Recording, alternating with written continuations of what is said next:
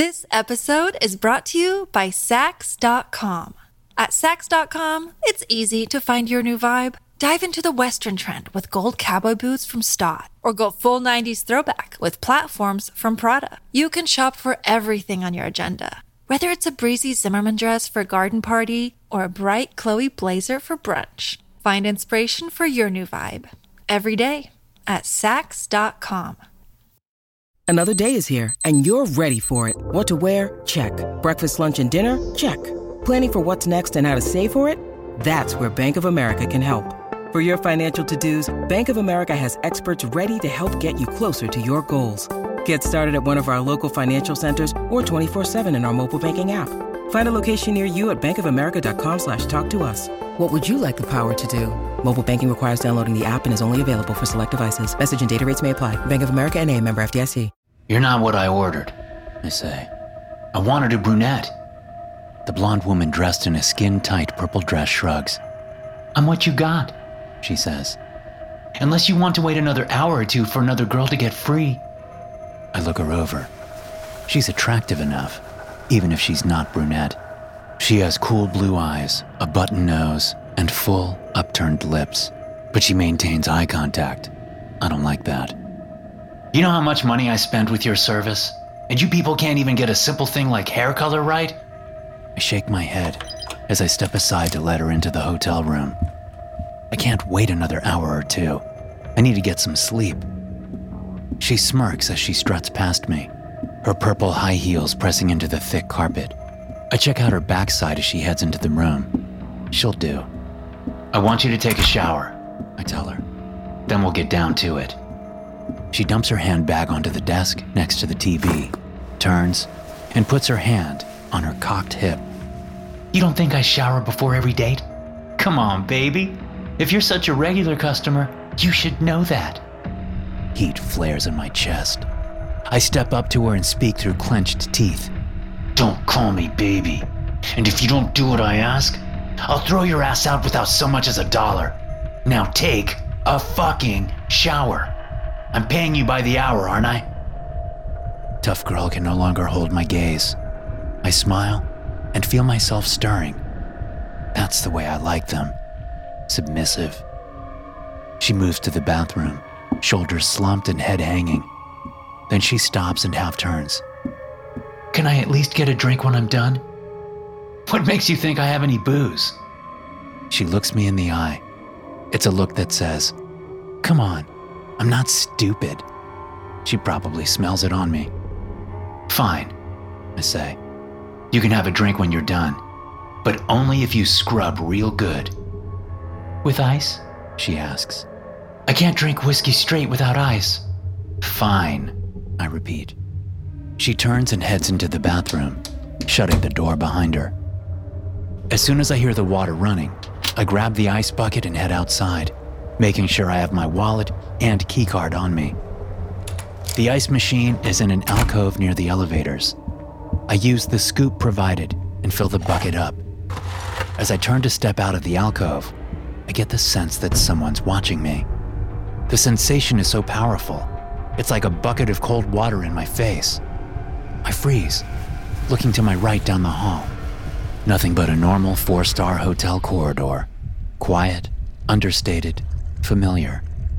But when I looked left, there's a blur of movement in my peripheral vision.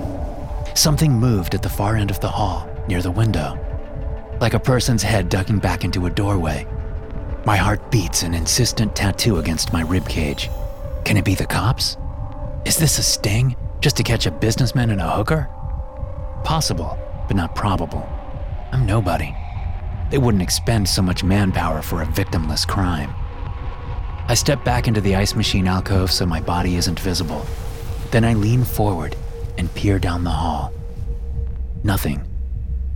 There's a sound to my right, causing me to whip my head that way.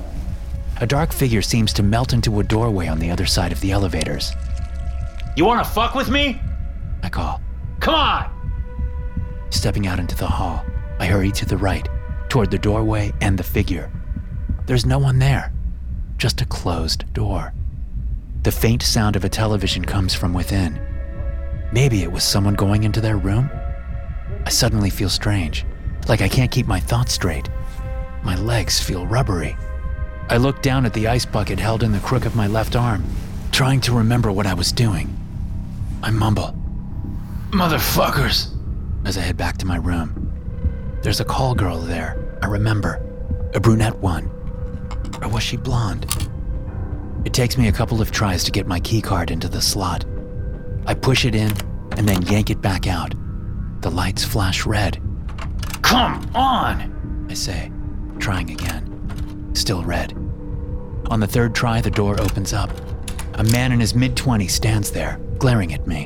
What the hell do you want? He asks. What are you doing in my room? I snap.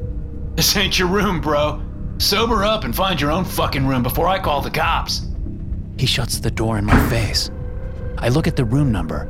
It says 314. A minute ago, it said 316. I'd swear to it. I stumble over to the correct door. After a few moments, I get the keycard in. The lights go green. I open the door. The bathroom door is open, the lights off. As I move past the dark bathroom, I see the blonde woman sitting on the bed in lacy black lingerie, watching television. She smirks at me. What took you so long? You know I get paid for the time I'm here, right? What are you talking about? I slur. I just went and got some ice. Did you even take a shower? You were gone for nearly an hour. I've been out of the shower for over half an hour. I shake my head. Bullshit. But the clock says she's right. I try to shake it off, pulling the bottle of whiskey out from my suitcase. After I fix a drink for each of us, we get down to business. Things get a little rough. She fights back, telling me to stop, but I know she likes it. Deep down, they all like the rough stuff. Besides, she gets off easy. I'm too tired to put my heart into it. She'll walk away with a few bruises, so what? Pain builds character. When I'm done, I roll off and tell her to get out. She curses at me and starts to get dressed. My eyelids are so heavy. I need to stay awake until she leaves. I don't want her stealing any of my shit. But I'm having a hard time keeping my eyes open. I prop myself up on two pillows, half sitting and half lying. Still, Fatigue tries its best to drag me down into sleep. The thought that I've been drugged occurs, but I don't see how it's possible. I made the drinks. I haven't consumed anything else since she's been here. I'm vaguely aware of her talking to me, saying she's taking what she's owed out of my wallet. And she's gone, and I let sleep take me. Am I awake? The room is dark. The hooker must have turned the lights off when she left. I don't remember her doing it. I don't even remember her leaving. I'm propped up on two pillows. To my right, a few feet from the bed, is the window and the air conditioner unit underneath it. The unit says it's set to 70 degrees, but it's much colder in here. I try to get up, but I can't move. Why can't I move? To my left, beyond the foot of the bed, is the stubby hallway to the bathroom and the hotel room door beyond. Something's there. I can hear it, scratching around in the darkness. My eyes move, but the rest of my body seems frozen. I can feel everything. I can feel the goosebumps on my skin from the cold. I didn't get under the blankets before falling asleep. I'm lying on top of the bedspread in my underwear. A vague gray shape emerges from the dark hallway. My heartbeat ratchets up. My eyes widen. I can see a head, a humanoid head. I can just see it above the corner of the bed. It's looking at me. There's no hair on the head, no holes for the nose, and a thin slit for a mouth. It looks as if it's wearing some kind of gray mask. The thing moves toward the bed, revealing more of itself. It propels itself easily forward on all fours, almost like a chimp. It bounds up onto the bed. I try to scream, to move, to do anything but lie here like a corpse. Nothing works. Both its arms are abnormally long. They end in hands similar to a human's. It's about the size of a pubescent human child, but its skin is gray. It's naked, with small male sex organs. Without so much as a moment's hesitation, it moves on top of me and sits on my chest. It's not heavy, maybe 50 or 60 pounds, but the sheer terror its presence inspires makes breathing difficult. Its eyes are black. I can't look into them. I want to scream. My vision shakes with fear and dread. The creature opens its mouth, revealing a thin gray tube that stretches out toward my face. I shut my eyes, but I soon feel a slight pressure in my left eye. Opening only my right eye, I stare up at the creature. The tube that came out of its mouth is inside my left eye. Soon, the tube retracts, and I can open my left eye again. There is no pain, no apparent damage. The creature sits still for a moment, staring down at me with those desolate eyes. I look into them and see only nothingness, only a barren void, like looking into a time before consciousness, before anything. I avert my eyes again, a scream building in my throat that I can't release. Something moves beyond the creature, from the hallway. It's the hooker. She steps to the foot of the bed in her tight purple dress, holding up a phone. Is she recording this? I can see her face. She's smirking. The creature pays her no mind. I follow her with my eyes as she rounds the bed, coming closer, looking at the phone screen. What's wrong, baby? She says in a mocking voice. You need some help. I nod with my eyes, pleading silently with her. This episode is brought to you by Saks.com. At Saks.com, it's easy to find your new vibe. Dive into the Western trend with gold cowboy boots from Staud, or go full 90s throwback with platforms from Prada. You can shop for everything on your agenda, whether it's a breezy Zimmermann dress for a garden party or a bright Chloe blazer for brunch. Find inspiration for your new vibe every day at Saks.com. The creature reaches both hands up to its chest, digging its knobby gray fingers into its skin. It opens a kind of panel in its chest, revealing only darkness inside. There's no blood, no discomfort on its face. It reaches into itself with one hand, searching for something. I knew it was you, The hooker says. Trixie wasn't sure, but I knew it. I've been with you before. You don't remember, do you? My eyes go between the creature and the hooker. You were more violent last time you were here. What was that? Three or four years ago? I had to go to the hospital last time. You broke my finger. I wanted to go to the police, but Trixie said I couldn't. She convinced me not to. But soon after that, I learned about our friend here. She gestures at the creature with her chin. I can't see him without the camera, She says, I don't know why. Just the way it is, I guess. But let's just say that this little guy has helped me out a few times. Helped me get rid of assholes like you who like to hurt girls. As the hooker talks, the creature's hand emerges from inside its chest with a pair of strange instruments. One of them looks like a serrated, square ice cream scoop. The other resembles a surgical scalpel. Holding one instrument in each hand, the creature hesitates briefly, its eyes running up and down my chest and shoulders. As the hooker finishes speaking, the creature brings the scalpel down and slices into my chest with it. The pain is overwhelming, but I still can't move or scream. Using the scoop, it takes a chunk of my flesh and dumps it into its chest cavity. Then it reaches down for more. The hooker laughs. How does that feel, you piece of shit? I can do nothing but watch as the creature continues to cut me apart, one chunk at a time.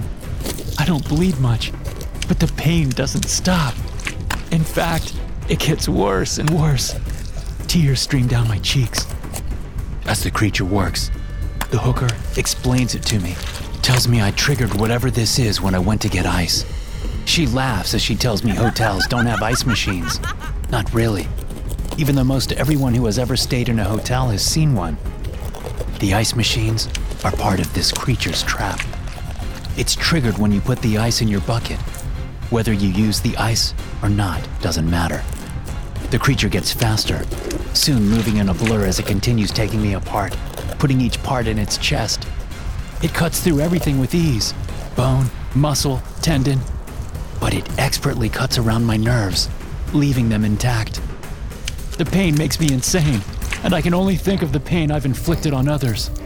I recall every instance of violence as the creature works. I want to tell the hooker I'm sorry, but I can't, and it's too late anyway. By the time the creature moves to my head, slicing through my cheeks, teeth, and jaw. I can only pray for death. But it doesn't come. Not for a long time. Not until both the hooker and the creature leave. Not until an eternity passes. A reality of sheer pain and terror. It's nothing more than I deserve. SCP 5172 is a phenomenon that affects guests at North American hotels. Affected individuals will perceive a machine that serves the sole function of dispensing ice. These ice machines, while otherwise non anomalous, are typically located in the hallway of the guest's floor, in close proximity to an elevator lobby or a storage closet. Ice machines are not common amenities in North American hotels. In fact, they do not appear in any contemporary hotels outside of those affected by SCP 5172. Nevertheless, a false memory of having perceived an ice machine is estimated to affect roughly 80% of the North American population. Individuals who perceive and then use these ice machines will initiate a Zalmunna event. This is likely to cause an instance of SCP 5172 1 to materialize, and it is very likely to result in the individual's injury or death. SCP 5172 1 collects all of the organic material of the target except for the major elements of the central nervous system the spinal cord, peripheral nerves, the retinas, the eyes, and the brain. In the case of a completed Zalmunna event, these elements will be the only ones that are not removed as SCP 5172 1 scoops around them. Targets will continue to display signs of consciousness for longer than should be possible, even in the case of a completed Zalmunna event.